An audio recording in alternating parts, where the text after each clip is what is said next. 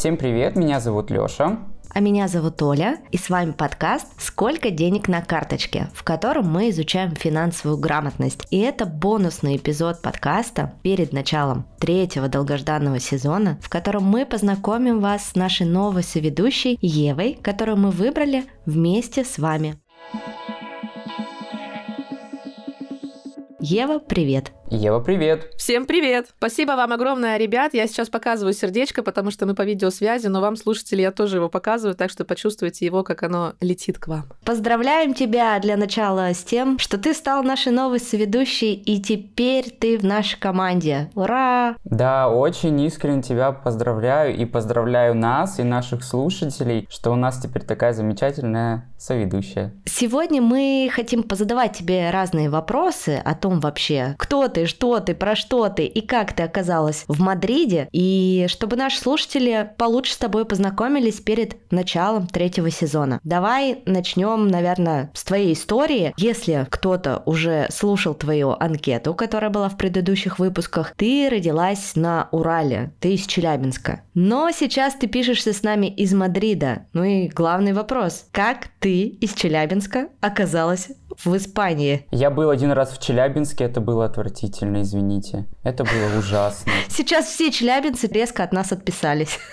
Извините, пожалуйста, но это плохо. Да, да. Значит, ребят, это говорила не я, от меня отписываться не надо. Я свой город как любила, так и дальше люблю. А вчера, кстати, гуляла с туристами, они тоже мне этот вопрос задали, и мы что-то шли по очень красивому месту. Я говорю, слушайте, ну, вы же видите, какой Мадрид, типа, а какой Челябинск. Они такие, ну да, в принципе, это очевидно. Но если кроме шуток, то на самом деле, знаете, вот есть люди, которые родились не на своем месте. И вот им всю жизнь некомфортно, погода ужасная, у меня есть такие знакомые. Это вообще не про меня. Мне все нравилось, у меня, в принципе, была там отличная жизнь. То есть меня не волновало минус 30, там 0 и так далее. То есть, в принципе, как-то а, все было хорошо. Но я заканчивала тогда свое первое высшее образование, то есть я там закончила с красным дипломом, между прочим, который можно теперь стол э, подкладывать, чтобы он не шатался, да, или еще что-нибудь, или шкаф украшать. Э, закончила с красным дипломом международные отношения, и, в принципе, как бы я понимала, с какой мыслью я туда поступала, да, то есть у меня вряд ли получится реализоваться, но максимум меня отправят в какое-то посольство перекладывать бумажки. И я понимала, что это совсем не то, что я хочу, потому что я, естественно, очень творческий человек, Э, у меня совсем другая энергетика. И как я впоследствии поняла, я вообще не создана для найма. То есть мне нужно как-то самой развиваться, что-то делать, что-то создавать. Плюс я уже, в принципе, тогда не была согласна с политической ситуацией, которая там складывалась. Мне хотелось как-то сменить обстановку. У меня уже были свободны английский и испанский, которые я выучила э, в университете. Вот. И в англоязычных странах я никогда не была. Там в США, Великобритании, в других. А плюс, чтобы легально туда эмигрировать, это достаточно дорого. Но зато я была в Латинской Америке и была в Испании. Я жила в Барселоне несколько месяцев да, и Мадрид тоже так видела. Немножко, и все, и как-то вот, эм, значит, я думала, куда переезжать, и, собственно, как переезжать, да, и мне хотелось себя попробовать в чем-то новом. я поступила в Мадриде в театральный, э, на актерский факультет, потому что это была, на самом деле, моя мечта, да, то есть мне хотелось э, видеть себя на сцене, хотелось как-то себя самовыражать, поэтому я поступила, мне, конечно, помогли мои родители, они меня, слава богу, поддержали, да, не как обычно бывает, когда поступаешь на актерский факультет. Все, и вот так я поехала, ну, по студенческой визе, по сути, да, переехала. Потом э, влюбилась, э, Э, замуж вышла, бизнес свой придумала. Ты замужем за испанца? Нет. Самый, самый любимый, знаешь, вопрос в кавычках. Нет. За челябинца? Нет. Э, за украинца. С Мелитополя, с прекрасного, да. Мы здесь нашли друг друга, и, естественно, у меня, когда наши гости, они очень любят всегда задавать какие-то личные вопросы, да. За иностранцами, на самом деле, я такого никогда не замечала, но вот наши люди, понятно, да, любят такое. А, они меня всегда спрашивают, да, как вы там, наверное, у вас тут испанец, там туда-сюда. Я говорю, нет, у меня здесь украинец, и мне вот это, знаете, очень нравится. «А это вам стоило сюда переезжать, чтобы найти себе украинца, и ты такой, блин, ну вы вообще, конечно, воспитанные, слушайте, ребята, я прям даже не знаю, что на это сказать. Ну, в общем, вы поняли, да. Так вот, если дальше, да, продолжать, то я как бы закончила уже свое образование, и, в принципе, я совмещаю вот эту деятельность, да, то есть если есть какие-то проекты, то я работаю, если я прохожу какие-то кастинги, что, к сожалению, редко бывает, но я прошла кастинг «Сколько денег на карточке», это гораздо важнее. Первая творческая самореализация на большую русскоязычную аудиторию, поэтому, ребят, спасибо вам огромное. Во-первых, спасибо, конечно же, Оля и Лёша. Во-вторых, спасибо все те, кто за меня голосовал, потому что, как я написала в своем инстаграме, я правда к этому шла очень много лет, и я правда этого очень хотела. И да, стоило переехать в Испанию, чтобы наконец-то начать самое самореализовываться на русском языке, на русскоязычной аудитории. Понимаете, какая ирония, да, во всем. Теперь у меня есть подкаст, теперь у меня есть мои э, кастинги, съемки, если они есть, да. У меня есть мой прекрасный бизнес, это Spain with Eva, это как бы Испания под ключ, ваш переезд, экскурсии, туры и все такое. Так что шикарно все. Будем учиться финансовой грамотности, потому что свой бизнес оказался, конечно, очень сложным делом. А то есть ты занимаешься и переездом людей, правильно я понял? Да, конечно. Я помогаю переехать, особенно по студенческой визе. Студенческая виза это самый э, легкий способ эмигрировать в Испанию легально но не самый дешевый. Мне кажется, для этого нам надо будет сделать прямо отдельный эпизод и рассказать подробно нашим слушателям, как можно переехать в Испанию по студенческой визе. Ну и вообще, как вы поняли, у нас будет в этом сезоне а, много вопросов а, разного международного характера в том числе, потому что так получилось, что сейчас все мы находимся в разных странах. Ева в Испании, Лёша остается в России, я пока в Грузии. У нас у всех разные валюты и разное количество э, денег на карточке. И давай, наверное, спросим наш основной вопрос. Сколько у тебя сегодня денег на карточке? Так, смотря на какой. Вам какую, Сбербанк или испанскую карту? Нам в евро, пожалуйста. Давайте будем говорить каждый в нашей валюте, у кого сколько денег на карточке. Ну окей, ладно, про рубли никому не интересно, это я понимаю, у всех тоже есть свои Сбербанки и так далее, да. Э, в евро у меня сейчас, я вчера смотрела прям специально, 217 евро. 217 евро, так, откроем калькулятор. Сколько же это у нас в евро? По какому курсу, смотря считать, я в этом вообще ничего не понимаю. Мы будем считать, что сколько у нас евро? 90? 80? Нет, 77. А, ну, значит, примерно у тебя на карточке сейчас 16 с половиной тысяч. Вы будете ржать, сколько сегодня денег на карточке у меня.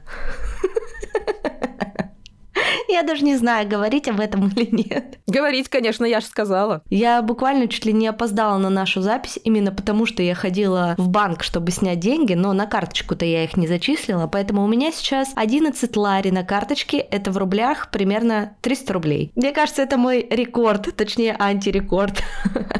Ну, деньги, главное, есть, неважно где они, главное, они есть. Мы, наш стакан наполовину полон. Давай, Лёш, у тебя сколько на карточке денег? У меня 2000 рублей. Короче, наша новая соведущая выиграла сегодня. Получается, да.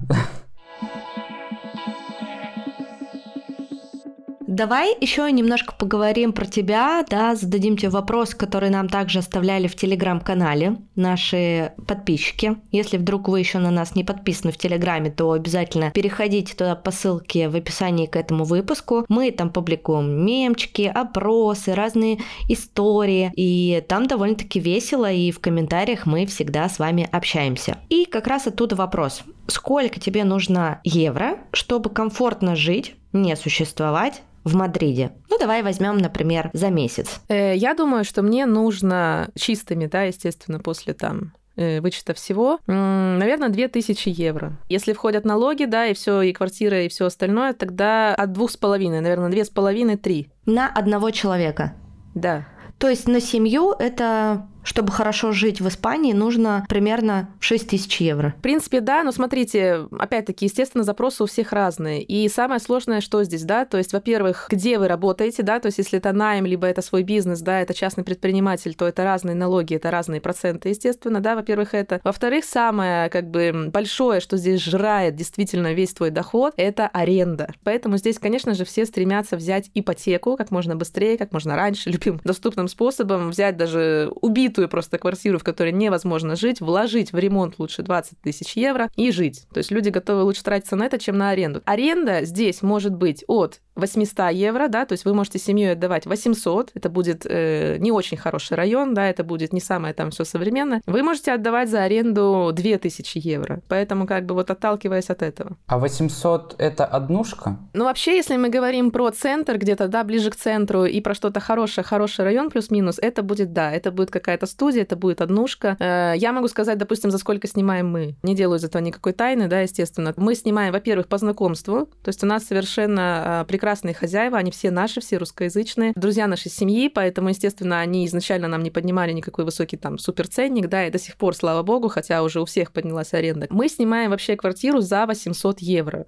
Но это не однушка, естественно, да, это не студия, это прекрасные квартиры. Вы видите даже, да, сейчас на видео, что у нас есть своя музыкальная студия. То есть у меня муж профессиональный музыкант, он оборудовал здесь такое пространство. Плюс я тоже, как, э, если кто знает, там, я занималась, да, записыванием подкастов, то есть мне это нужно было. Поэтому у нас достаточно просторная, большая для двух человек квартира, но у нас далеко не самый лучший район, плюс знакомство, плюс старый дом. То есть он старый, это не новостройка. Угу. Ну, проблема с квартирами э, везде очень-очень глобальная, да, я уже рассказывала о том, как устроено это в Грузии. Здесь найти квартиру, а, ну, здесь все в долларах в основном и в ларе, в местной валюте. Найти хорошую квартиру за тысячу долларов – это прям квест. Здесь можно тебя перебью. Здесь нет никакой проблемы найти хорошую квартиру, здесь просто нужно иметь очень много денег. Э, здесь смотрите, какая ситуация идиотская. Когда здесь говорится про аренду, да, речь идет про аренду, здесь устраивается настоящий кастинг. Я, допустим, когда жила в Челябинске, да, я оттуда уехала, мне было 22 года. То есть, в принципе, я уже успела там пожить одна, что-то поснимать, да. Ну, как бы знаю, да, плюс-минус, как это было там 18-19 год. Э, у тебя есть деньги, ну, ты что-то выбрал там на сайте, созвонился, пришел, посмотрел, э, все, держи деньги, как бы э, ты заезжаешь и живешь, все, и никакой проблемы в этой базовой нужде у тебя нет, да, в жилье. Здесь какая ситуация? Здесь даже если ты покажешь все деньги мира, но на каждую квартиру тут выстраивается очередь по 20-30 человек или пар. То здесь хозяин, он такой сидит, знаете, как этот Дон Корлеоне, и такой типа, так, ну давай, какой какой там у тебя контракт? Ой, у тебя нет контракта, ты работаешь сам на себя? Не-не-не, ты же нестабильный, у нас как бы частные предприниматели, это ну такое, ну я, конечно, подумаю, но давай,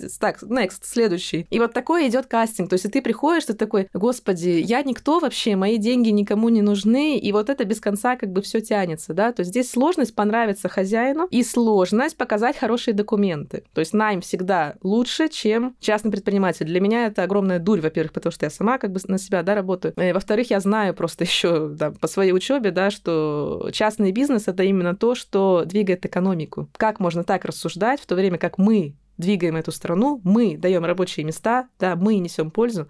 Как можно к нам так относиться? Ну, знаешь, с точки зрения арендодателя, их, наверное, тоже можно понять, потому что им важна стабильность, им важно, чтобы деньги приходили всегда вовремя. И поэтому, мне кажется, эти страхи тоже могут быть обоснованы. Я вот со многими ребятами общалась, кто уехал в Балтийские страны, и там точно такая же ситуация с очередями, э, с кастингом, и правда это сейчас есть, это большая проблема. Но там еще и страны намного меньше, соответственно, и предложений меньше. То есть там вообще очень ситуация сложная. Но в Грузии тоже непросто найти хорошую квартиру, поэтому хорошо, что нам с тобой повезло.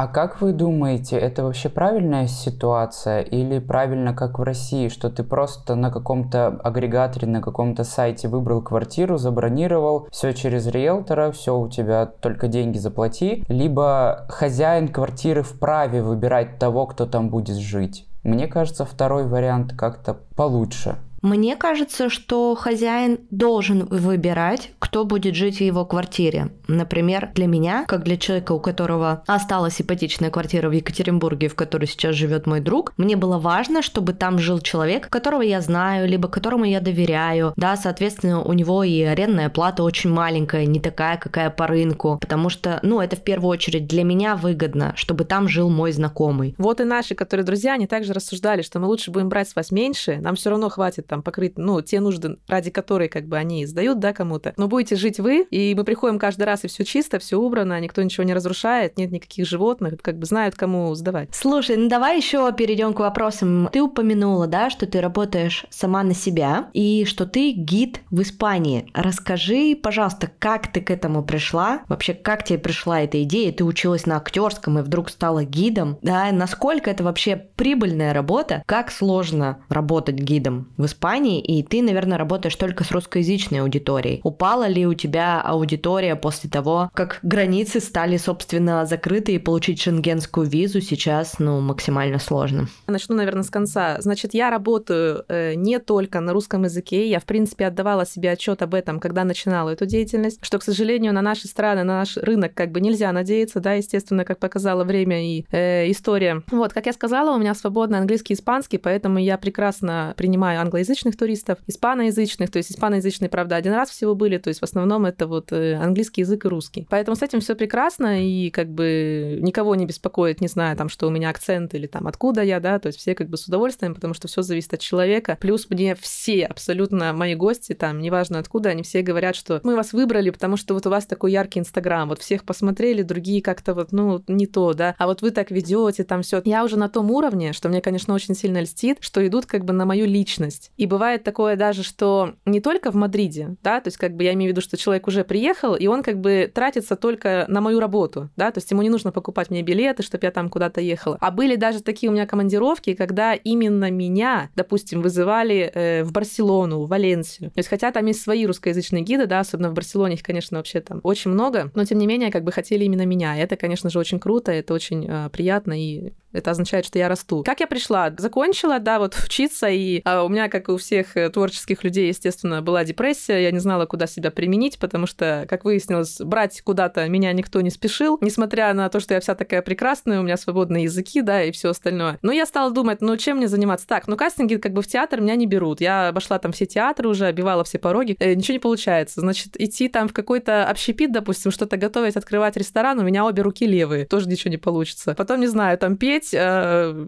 я даже в душе не пою, это, не знаю, кто-нибудь испугается. Вот, а как бы туризм, да, то есть я очень люблю людей, я очень люблю перед ними выступать, у меня есть иностранные языки мои. И в какой-то момент, не сразу, а только по окончанию моей учебы примерно, да, то есть через пару лет жизни здесь, я поняла, в каком прекрасном месте я живу. То есть для того, чтобы быть хорошим гидом, да, а я даже не позиционирую себя как гид, у меня в Инстаграме написано, что я ваш лучший друг в Мадриде, вот так, да, в Испании. Как ваш лучший друг должен вот вам показать новое место, да, он, конечно же, должен его любить очень сильно, да, он должен им жить, он должен его очень хорошо знать. И к тому моменту у меня уже скопилась база, там, не знаю, хороших заведений. Я уже много чего читала, естественно, заставляли читать по учебе, там, не только художественные произведения, ну и что-то там про место, да, узнавать. Нас куда-то водили, что-то показывали, да. То есть я сама человек, который не сидит на одном месте и сам едет, постоянно что-то смотрит. И как-то вот в тот момент, когда я даже помню, как это было, я помню, какая была погода, где я шла, я просто, знаете, как оглянулась и вот как в рассказе Бунина, да, вот солнечный удар. Со мной произошел какой-то солнечный удар, я осознала, где я живу. И что люди должны знать про это место, потому что все знают Барселону, естественно, да. А Мадрид как-то, по крайней мере, вот наши туристы, да, мне казалось, что обходят стороной. И я поняла, что мне нужно как раз занять вот эту нишу, естественно, сделать ее коммерческой, но при этом это абсолютно мое. То есть это абсолютно мне нравится, я абсолютно горю этим делом, поэтому я думаю, что люди это чувствуют, конечно, люди ко мне идут. Собственно, так я к этому пришла. А начинала я, да, после того, как мне пришла уже мысль, так, надо Мадрид кому-то показывать, да. Оно где-то село на подкорке, и через какое-то время мне выскочила вакансия э, работать на двухэтажных туристических автобусах. И так как я все равно была без работы, куда себя деть чем заняться, я уже достала просто Андрея со своими истериками, и мне скучно, мне скучно, меня никто никуда не берет, я такая несчастная, господи, сижу в Мадриде, как жить, мне 20 сколько-то там лет, ужас, все, жизнь закончилась, у меня нет самореализации, что мне делать, детей я не хочу, вот чем мне заняться, может, нам детей завести, да, чтобы было чем заниматься. Э, значит, я увидела эту вакансию, мы прям сидели что-то там вместе, я ему говорю, смотри, есть вакансия, вот там гид на вот эти там туристический автобус. Я так типа, ну, не знаю, он такой, попробуй, ну, ты ж любишь, ты же уже книжки читаешь, там, разговаривать любишь, языки у тебя есть, да, ну, попробуй, вдруг получится, ну, хорошо, я, значит, отправляю свое резюме там какое-то, да, актерское, и мне перезванивают. Вот, слушайте, у вас такое интересное резюме, вы, оказывается, и это можете, и стихи читаете, пишете там, и все остальное, значит, приходите, посмотрим на вас. Думаю, блин, ну ладно. Никого не смутило, что я там иностранка, там у меня испанский не родной и так далее. Ну хорошо. Я пришла, и там, значит, был какой-то тест, да, надо было там выучить какой-то текст, что-то там показать, да, подготовиться, все, я это показала, тряслась, конечно, вся там в этом автобусе с этим микрофоном, все. Эм, и все, и меня взяли. И я вот так, значит, несколько месяцев там работала, но со временем, конечно, я говорю, найм это не мое, то есть мне все равно стало там тяжело, хотя я обожала эту работу, я там хорошо хорошо зарабатывал. Сколько это стоит, кстати, одна поездка на туристическом автобусе для гида? Я сейчас это раскрою все секреты, короче, они меня убьют, если... Ну, они все равно не знают русский язык, поэтому не убьют, ладно. Эм, нет, вообще, как бы, да, я этим пользуюсь и сливаю всю информацию везде. У меня самый длинный язык, мне кажется, когда-нибудь это что-то меня найдет. Нет, вообще поездка стоит 15 евро для туристов. Ну, то есть, как бы немного, да. Но дело в том, что у меня тогда еще не было э, документов, которые позволяли бы мне официально работать. Я еще из-за этого вся волновалась-то, типа, как мне туда, значит, идти и там про это сказать. И там прям меня, значит, этот начальник после тестового задания отводит в сторону. И он даже не спрашивает, есть ли у меня это разрешение, он просто говорит, смотри, нам интересно, чтобы ты работал полностью в черную. Прям как в Челябинске. Вот, ты понимаешь, и я думаю, блин, меня и, и тут Челябинск нашел, знаешь, хотя в лице испанца, он никакой не, не из Челябинска, ниоткуда. И я получала поэтому, почему я говорю хорошо получала? Потому что я же получала не официальную зарплату, да, а как бы в два раза больше. Безналоговая какая-то выплата. Да, да, да, да, чтобы я не ходила там, потом на них не жаловалась. Получаешь в два раза больше, чем наши обычные гиды, но молчи и работай. Потому что здесь есть такая тема пойти сдать своего начальника и получить документы рабочие. Если ты работала где-то в черную, такое есть. Но я человек нормальный, я этим не занимаюсь, поэтому я прекрасно с ними рассталась, там все как бы хорошо, и меня все устраивало. Все, я пошла этим заниматься, и только я эм, там какой-то примитивный сайт мы там создали, что-то, только я выложила, вот клянусь, на следующий день буквально мне пишут, едем в Мадрид, э, хотим экскурсию, хотим гида. Пф, не вопрос. И вот так оно все пошло. Поэтому на самом деле, да, вот э, спрашивают, а как вот вы там с театрального туда? А на самом-то деле это же вообще по моей профессии. По сути, что такое экскурсии, да, хорошие, интересные? Это же те же самые театрализованные выступления. Плюс по первому образованию у меня международные отношения и туризм, и второй актерский. Поэтому это абсолютно то, на что я училась, это абсолютно то, что я знаю. Вот так все и получилось. Так, так в итоге сколько в черную получают эти гиды в автобусах? Мне всегда было интересно. Я просто думаю, что если у меня тут с подкастами не попрет, у меня тоже очень хорошо вот это все получается, и Грузию я очень люблю. Тут тоже есть двухэтажные автобусы. Пойду работать на двухэтажный автобус. Нет, ну там же я не знаю, какой уровень жизни, да, ты тоже там не думаешь, что тебе столько же будут платить. Но там, где я работала, просто я, сейчас некоторые, мне кажется, напугаются люди, потому что я тоже напугалась, когда узнала. Там за, ну сколько, ну 8 часов, ну 7-8 часов рабочих, да, неважно, там бывало, что час мы последний не работали, потому что людей не было. Минус обед, получается либо 7, либо 6 часов чистой работы, 120 евро в день день. Ну, прям шикарно. Поэтому я, когда даже работала, то есть там же не каждый день, да, то есть не думайте, что там каждую неделю, то есть там же много этих гидов, и там ставят расписание, как бы, ну, чтобы каждый, знаешь, что-то себе там получил. Кто-то отработал свой контракт там 40 часов, кто-то, кто в черную вот так там что-то себе получил вот эти вот деньги, да. То есть я работала 3-4 дня в неделю, это я прожила уже больше двух лет, чтобы вы понимали. Я все время была в каком-то безденежье, как все вот эти вот творческие люди, да, начинающие актеры и так далее. И тут у меня впервые, знаете, как оказались деньги в руках. И я, наконец наконец-то перестала, как вот девчонки меня поймут, да, вот ходить там, облизываться на эти витрины. И как раз же начался сезон вот этих скидок летом здесь. И я наконец-то думаю, ё-моё, понимаешь, я могу сама себе пойти и что-то купить. Меня, конечно, башню снесло, но это нормально. То есть, когда к тебе попадают первые деньги, ты сначала скупаешь все трусы, все там серьги, все, значит, платья, а потом как бы ты успокаиваешься через месяц-два. Такой, так, стоп, надо как бы что-то, наверное, начать откладывать, как-то это начать развивать. Ну все, я поскупала все, что мне было нужно за эти два года, и все. И потом успокоилась и стала уже вкладывать вот в бизнес. Поэтому, э, если у вас попали вам деньги и вас, э, ну, несет крышу, это нормально. Просто перетерпите, начните откладывать. Возьмите себе то, что вы хотите уже, и успокойтесь.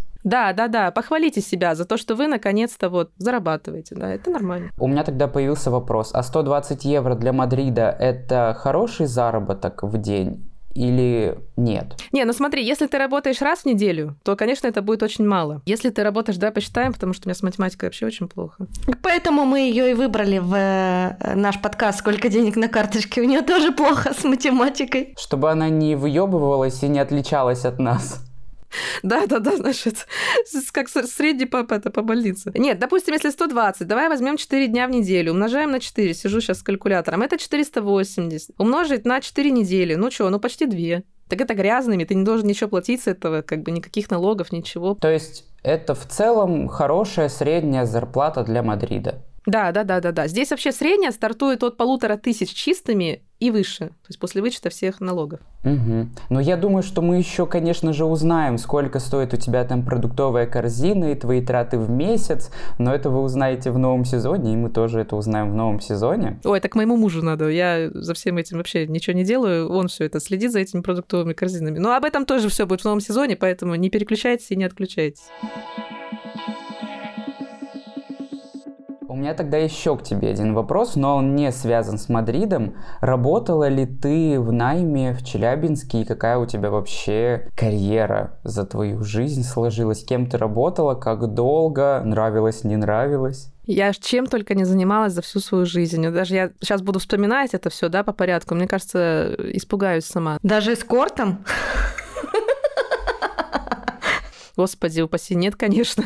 Я, Оля, я себя слишком люблю, знаешь, я лучше буду сидеть без денег, но вся такая себя любящая, знаешь, гордая и все остальное. Но нет, не для этого мамина, это цветочек цвел, знаешь. Значит, 18 э, лет я поступила... Нет, не так, я вообще с 14 лет работала, да, у меня просто у мамы свой салон красоты, и она меня припахивала, естественно, начиная там с 13-14 лет, как бы на летнюю работу, да, сейчас мою маму тоже, блин, найдут, скажут, вы что, детский труд эксплуатируете? Она меня просила там, как бы, знаете, какие-то вот, ну, продукция какая-то приходит, да, вот, допустим, там шампуни, маски, вся вот эта тема. И там, допустим, нет перевода на русский язык. И нужно клеить наклеечки вот эти для покупателей, знаете, на русском языке перевод, как вот, допустим, в России, там еще где-то, да, иностранные товары, там же нет на русском изначально. И а, вот этим я занималась, я это, конечно, ненавидела вообще эти дурацкие наклейки, но что-то, значит, она мне за это вот тоже там платила, не знаю, по 50 рублей. Потом дальше более серьезно, когда я уже, ну, так подросла, значит, я уже могла связать два слова между собой, вот, она меня просила подрабатывать тоже летом э, администратором. Я отвечала за телефонные звонки, я отвечала за клиентов, да, за расписание, кто за кем там должен быть. Встречала их, приходили вот эти тетеньки, там им все этот журнал предложить, знаешь, кофе, чай, там туда-сюда, потом даже магазин сам, что вот хотите там какой-то шампунь, маску, там такое все. Я сейчас понимаю, что вот насколько она, ну вот мудро, да, поступила, потому что приучала меня к труду, во-первых, да, во-вторых, это общение с людьми, то есть для подростка зажатого это же вообще там через себя перепрыгнуть надо, да, это очень тяжело. Ну, я перепрыгнула, да, то есть у меня это получалось, я работала, у меня была мотивация, потому что потом я, допустим, за 2-3 месяца зарабатываю, потом я могу себе пойти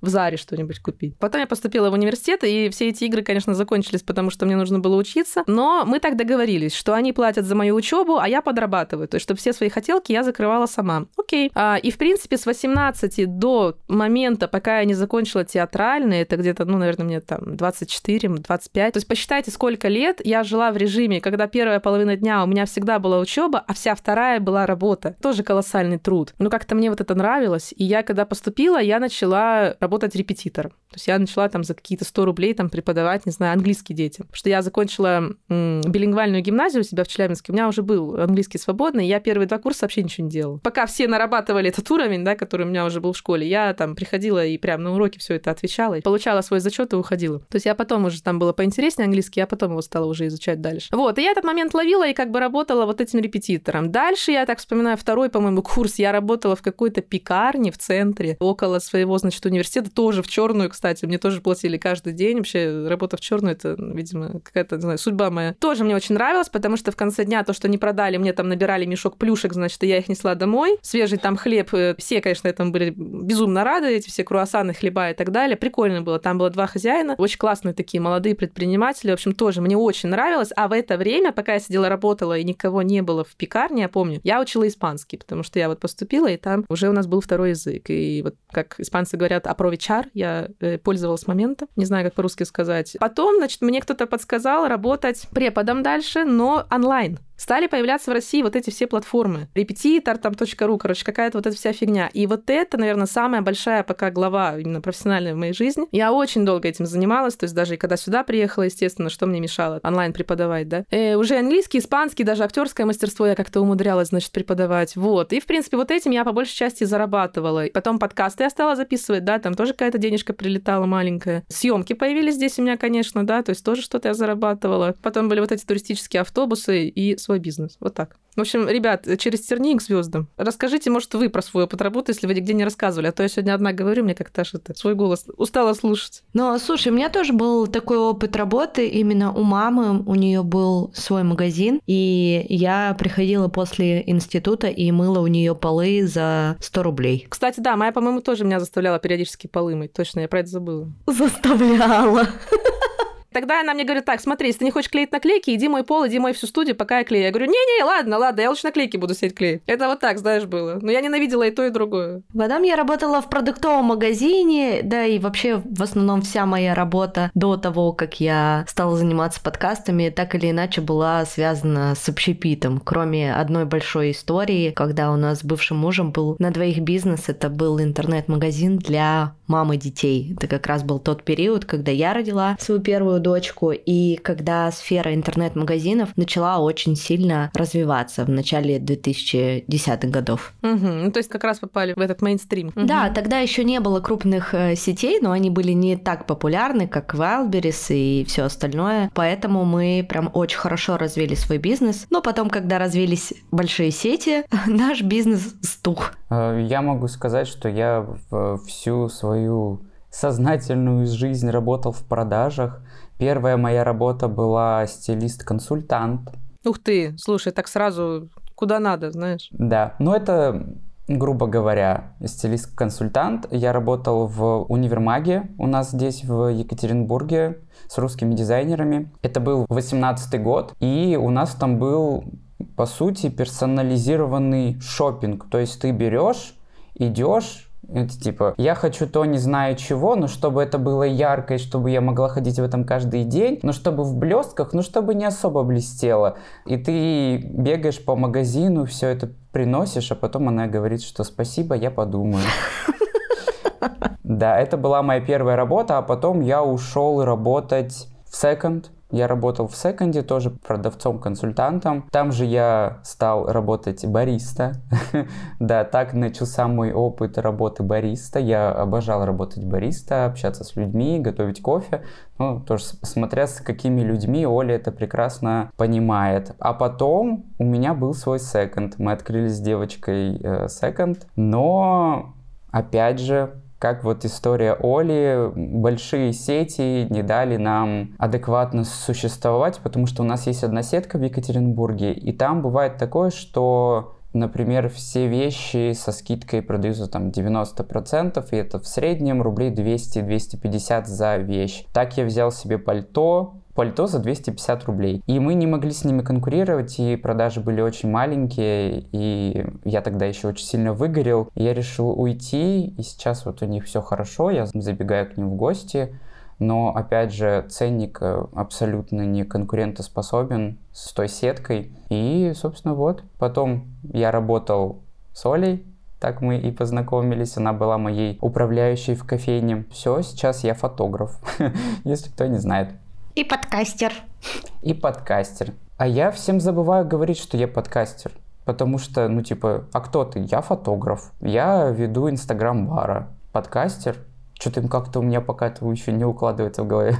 Хотела тут два момента отметить. Первое, что да, я прям понимаю, о чем вы говорите, когда вот эти большие сети сжирают, потому что я помню, что я еще когда была подростком, были какие-то знакомые, да, у кого были свои маленькие продуктовые магазины. Когда вот ты после работы там где-то около дома ты забежал, там торгует твоя какая-то знакомая, вы уже друзья там и так далее. Постепенно весь вот этот как бы душевный такой бизнес, да, маленький, он сдулся, потому что стали появляться вот эти все пятерочки, магниты и так далее. Они были, но их было не так много, а потом они начали расти, расти, расти, расти, и у меня в доме, ну, он довольно большой дом, но изначально у меня было три магазина. Монетка, пятерочка и магнит. Ну да, мне очень нравится в этом плане э, в Грузии, потому что здесь очень много всего локального. Э, локальные секонды, да, это буквально ты заходишь, там 5 метров, и все увешано одеждой, и там такие бриллианты можно найти просто за копейки, там за те же 200-300 рублей, это правда. Очень много локальных кофеин, маленьких таких душевных, очень много много а, вот этого формата овощных лавок, да, которые вот, знаете, бабушки сидят, а то такие овощи. Но в России этого почти нет. То есть я помню, что там есть, конечно, овощные киоски, да, которые в основном а,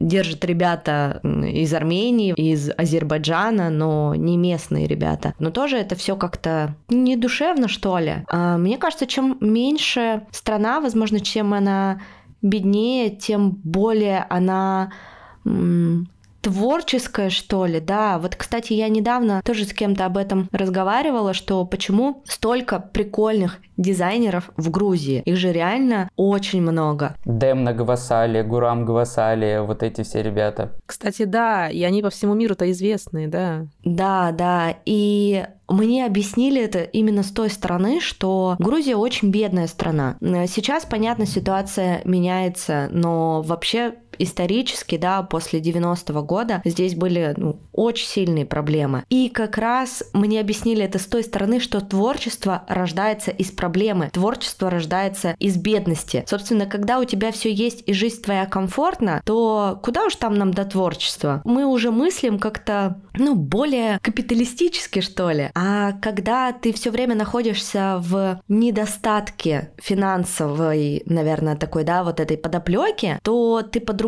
творишь. И мне кажется, это касается вообще всех творческих профессий. То есть, когда творческий человек начинает зарабатывать очень много, он теряет вот эту вот жилку творчества. Художник должен быть голодным. Да, и как раз это про эту фразу, что художник должен быть голодным, мне кажется, она, ну, актуальная очень. Поэтому мы всегда будем бедными. Мы просто такие творческие. Классно, у нас подкаст, ребят, слушайте наши советы и богатейте. Э, Еще хотела сказать, что я вообще, в принципе, конечно же, жду вас в гости обязательно в Испании, здесь, в Мадриде. А, Лёша, ты, кстати, слушай, можешь оставаться у нас сколько хочешь, если будешь варить нам кофе, как самый крутой бариста на свете. У меня просто мы кофеманы, поэтому если будешь варить еще круче, чем варим мы, то слушай. Вообще без проблем. Представляешь, он может не только тебе кофе варить, он может тебя еще и фотографировать. Фотографировать, в секонды водить, одевать, причесывать, умывать. А я могу травить байки про Мадрид и учить тебя испанскому. Вообще роскошно. Да. Сделка сделана. В общем, в новом сезоне Лёша переезжает в Испанию. Слушай, ну а чем черт не шутит? Жизнь такая непредсказуемая. Я всегда тебе говорю, последний год я тебе говорю, что Лёша, сделай загранпаспорт. Лёша, сделай загранпаспорт. Ты до сих пор не подал заявление. Я пока путешествую по России. Я вот через э, неделю поеду в Питер на неделю, а потом в мае поеду в Москву. Вот такие вот у меня пока планы. Да, у меня переезжает, кажется, сестра в Питер, и я еду ей показывать Питер, хотя сам там был один раз. Но так все равно удобней. Я тебе очень завидую, конечно, твоей петербургской поездке, Я, конечно, рада за тебя, но не от всего сердца. но не от всего сердца. Это правда. Так, ну что, будем заканчивать. Мне кажется, мы очень много всего обсудили. Да, постарались познакомить вас с Евой и рассказать ее историю, а, чтобы третий сезон, уже начать обсуждать разные финансовые вопросы, учиться зарабатывать, учиться инвестировать, учиться сохранять и копить наши деньги. Но и главное, что мне кажется, это будет интересная история, потому что все мы трое очень разные, у всех у нас разные профессии, у всех у нас разный бэкграунд, у всех у нас разные цели и финансовые проблемы. Но об этом мы вам расскажем в новом выпуске. Ура! Старт нового сезона будет та-дам, 8 февраля, поэтому подписывайтесь на подкаст. Ура! Да, ставьте сердечки нам на Яндекс Музыке, ставьте звездочки на Apple подкастах, оставляйте комментарии, подписывайтесь на наш телеграм-канал, чтобы не пропустить новые выпуски. Мы для вас подготовили много всего интересного. Спасибо огромное, ребят. До новых встреч, до новых прослушиваний. Пока-пока. Адьос. Всем пока! Нахвамдис! Что ты сказала? Нахвамдис! Это до свидания! Адьос проще, запоминайте лучше это. Да, я думал, ты сматерилась. Да, я тоже, честно говоря, так подумала. Ну ладно. Пока! Всем пока-пока. Пока, пока, пока.